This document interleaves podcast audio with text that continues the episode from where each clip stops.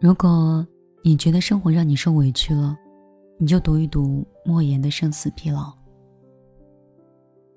余华曾说：“生死疲劳读起来是没有任何疲倦感的，看得让人是如痴如醉。”这是一本非常伟大的小说。这部花了四十三年构思，却只用了四十三天就写成了传世的名著，它也是莫言老师的代表作之一。书中讲的是主人翁西门闹，是靠着勤劳致富，以德行服人的一个地主。他家中人丁兴旺，良田万顷。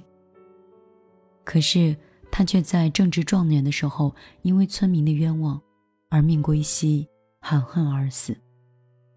他最后坠入了六道的轮回，从驴、牛、猪、狗、猴，然后再到人这个过程。他看遍了爱恨情仇，也受尽了世间疾苦。今天就让米粒为你分享这样一篇文章。没有一段人生不曲折，也没有谁的日子是不委屈的。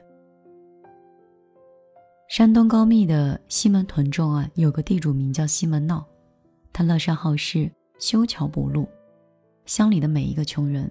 都曾受过他的帮助。然而，社会动荡时期，他只因为顶着地主的头衔，就被村民们五花大绑推到了桥头枪毙了。到了阴曹地府，西门闹肯定是恨恨不平，然后鸣冤叫屈，不肯喝下孟婆汤。阎王见他没有办法化解心中的仇恨跟委屈，便罚他在畜生界去轮回。在他转世成为驴的时候，他看到自己的正房夫人白氏，在丧夫之后独自守寡，生活非常的凄苦。但是村民呢，却怀疑她私藏了丈夫的家产，把她打的是遍体鳞伤，逼她把钱交出来。好不容易她捡回了一条命，然后又被村里的老光棍羞辱了清白，然后风言风语传遍了全村，白氏百口莫辩，羞愤不已。最终是上吊自杀。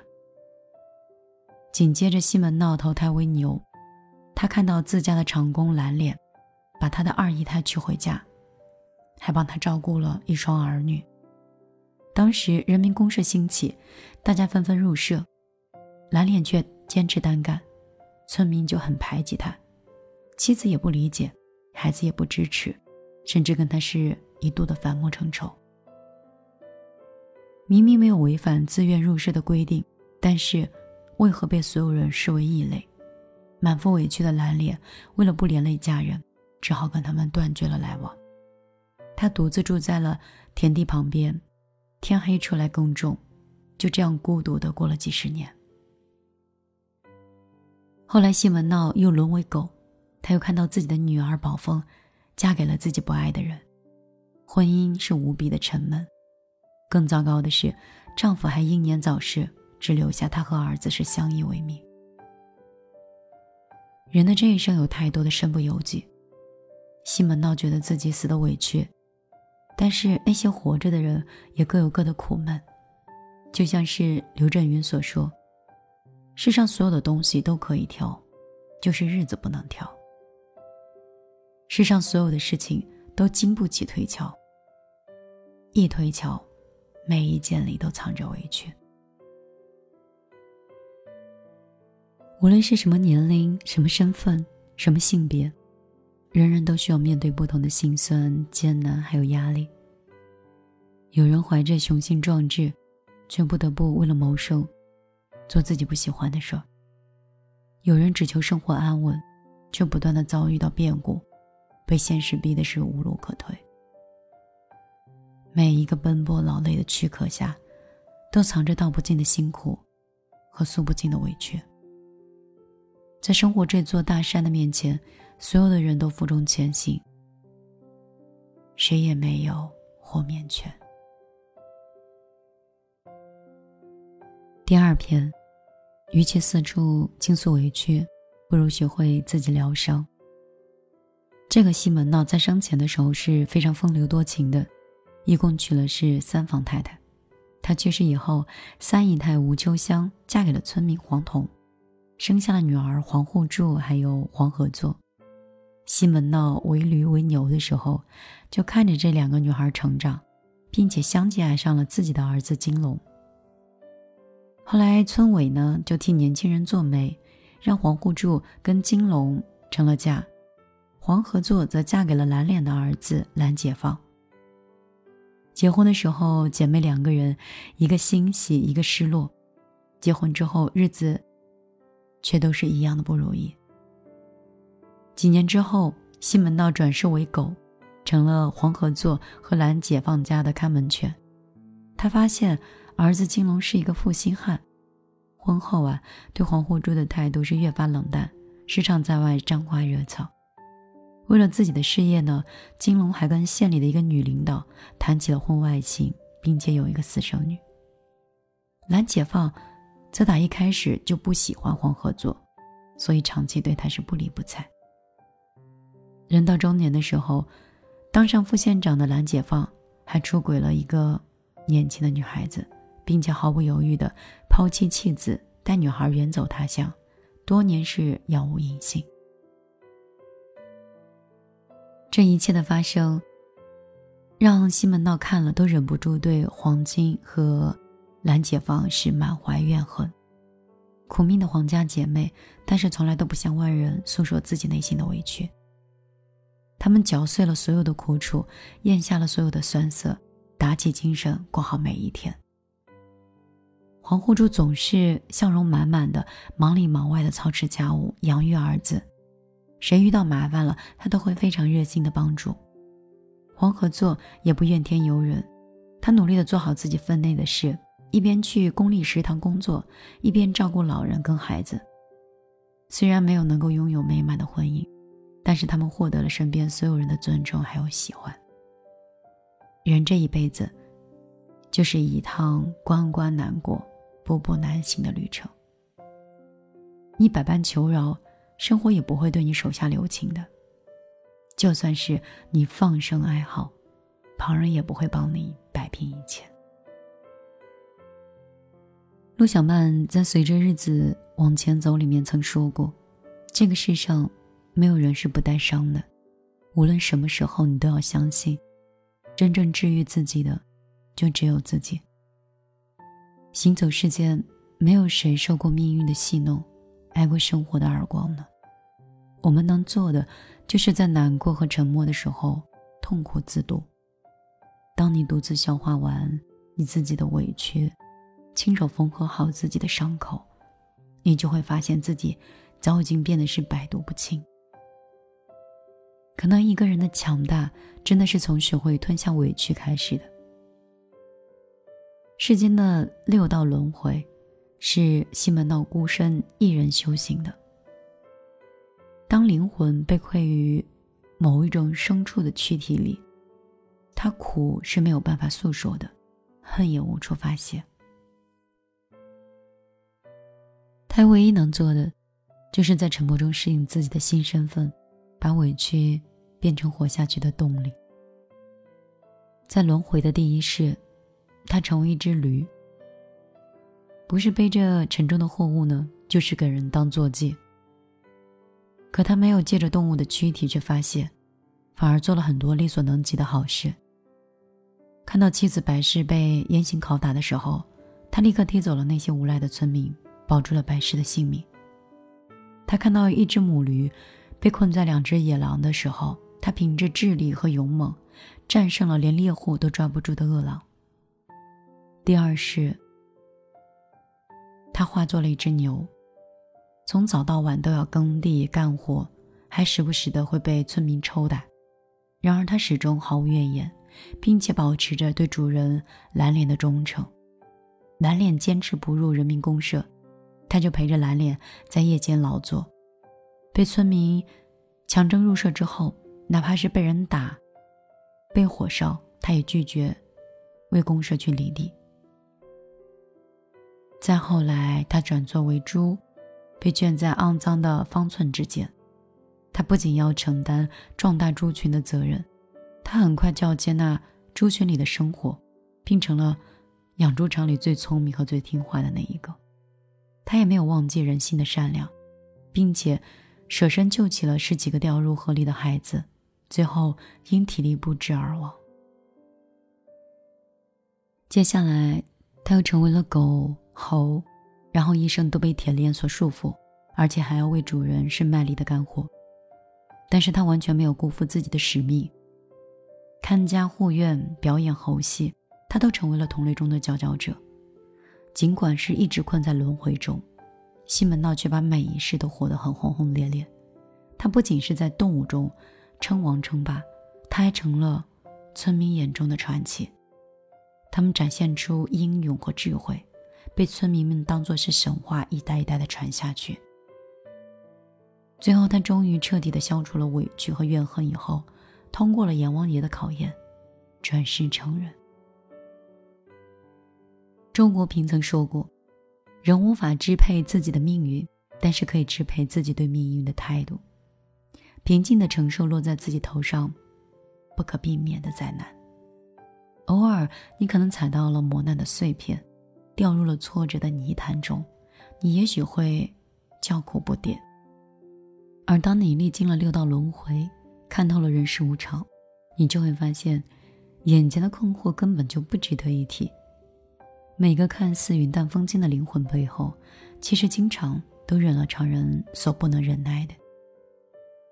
那些淋过雨雪的，挨过磨挫的，根本压不垮你，反而会拓宽你的格局，充盈你的人生。莫言曾说过。人生在世，注定是要受很多的委屈。一个人越是成功，他所遭遇的委屈就会越多。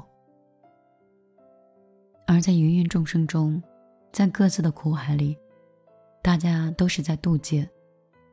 如果你可能正在为很多事情不顺而苦恼，为世事无常而觉得沮丧，你可以读一读这本书，看看书里的人是怎么样咬着牙。吞下了委屈变强大的，看看那些人是怎么低着头默默前行坚韧的。与其扒开自己的伤口，深陷情绪的泥沼，倒不如把委屈和心酸，化作为源源不断的动力。步履不停的奔跑，迟早能够穿越风雨，收获到自己想收获到的人生。玫瑰。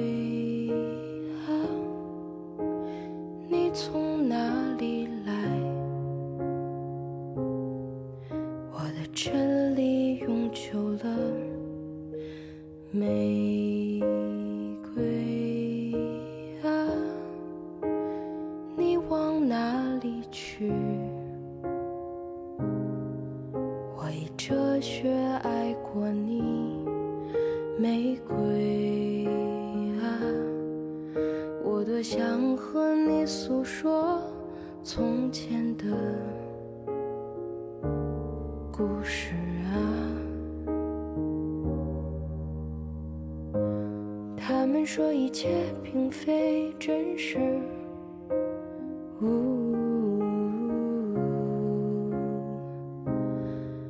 那是万物正交响。他们说一切并非虚无。呜。那是机器嘿，晚上好，这里是米粒的听见花开，我是米粒。现在终于听见花开，有花开的样子了。大概是我开花开的正旺盛的时候，也曾受过生活的打击。也曾垂头丧气，能把这样有力量和有共鸣的文章分享给你，或是这样一本书，你能有机会看一看的话，嗯，倒也可能会对你的生活有一些帮助。可能我现在从电台里已经穿越了十年，十年已经真的很长了。以前做电台的时候，一期节目是两个小时，后来很快改版为一个小时一个人主持节目。然后之后节目开始变成碎片化，也就是说，讲一个故事、听一首歌，已经开始变得很单调。后来，很长的二十分钟的故事变得越来越短，也有了微博，说话在短短的数百字或不超过两百个字以内就表达自己的观点，而后又变成了朋友圈，可能三言两语或者是一个图片就已经证明了自己的状态，而到后来，我们都开始变得沉默不语，甚至我们都找不到一个情绪的出口。电台节目也是，一个小时沦为三十分钟，三十分钟的节目又变成了十五分钟。最后的时候，很多平台想找我签约，只需要一分钟的节目。一分钟的节目，有时候准备稍微慢一点，三十秒。我在想，人跟人三十秒，那又到底是什么样的友情呢？我们好像吸纳的知识是越来越多，看似也好像认识了越来越多的人，感觉好像生活中我们的日子确实过得越来越好，但是却觉得我身边幸福的人越来越少，也包括我自己，幸福感也越来越低，反而很想念以前一个人在合肥的时候，坐在一个公交车上，刚好迎来春天的栀子花，记得那个时候，窗外的花很香。晚上跟朋友吃完饭之后，也迎来过夏天的玉兰。那个时候都觉得生活是很美好的，可是，恍然这五年，有很长一段时间分不清四季，不知道雨雪，只知道世界在变化，但是自己的生活好像永远都是一种忙碌的恒温状态。那个时候自己内心经历了很多委屈，也见了各种各样的人。那个时候我就在想，是我一个人经历这些吗？为什么总觉得自己那么可怜？后来我发现，生活很拼的人真的很多，尤其是短视频以来直播的风口。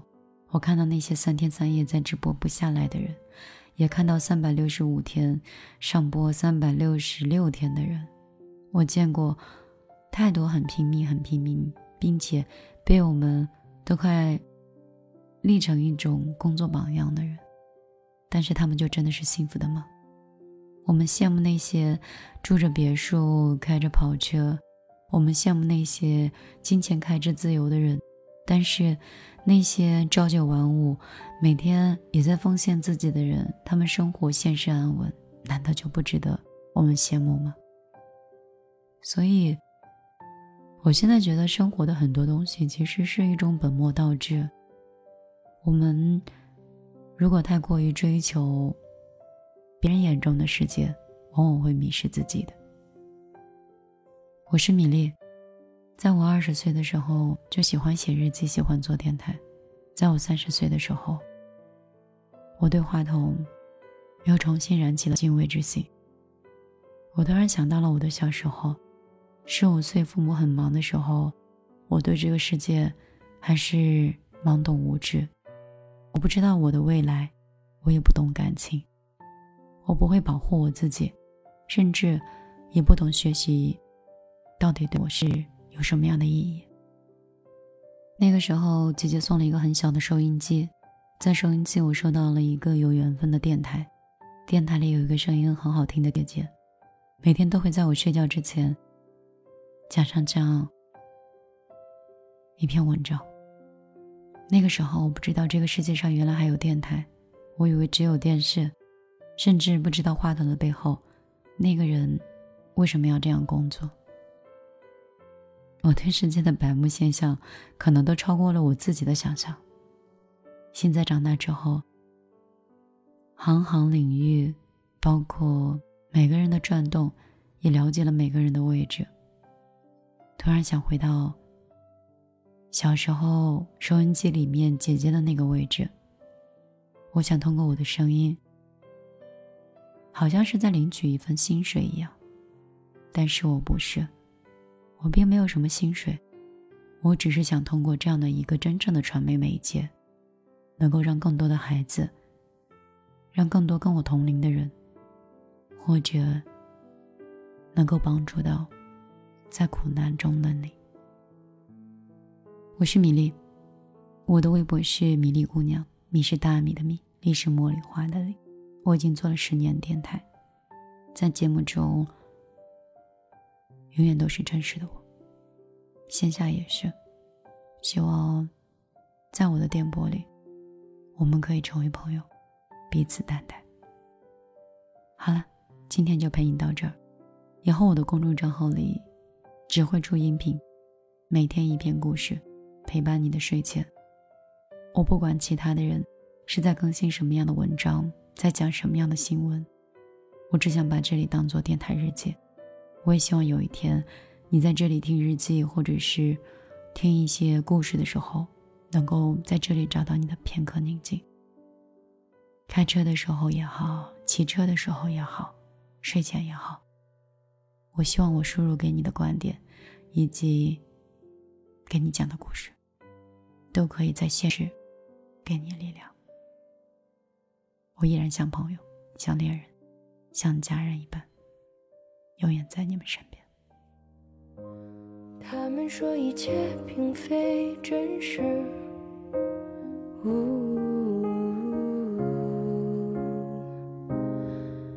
那是万物正交响。他们说一切并非虚无。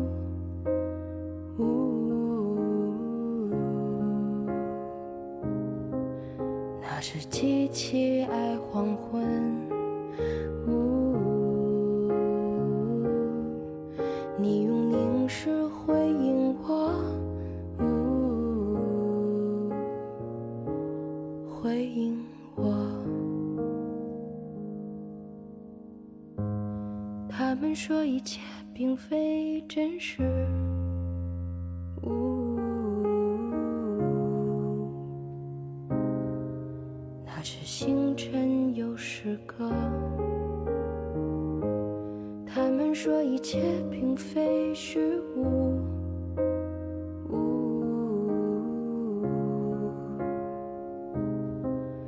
可是灵魂是蓝色。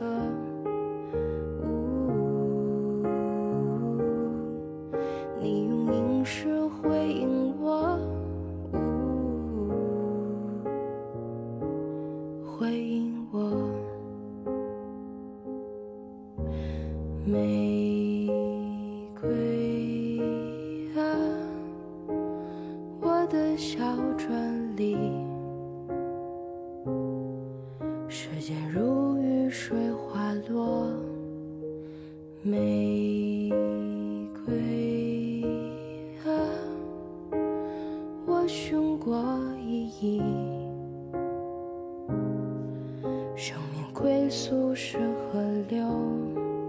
玫瑰啊，我多想和你诉说从前的故事啊。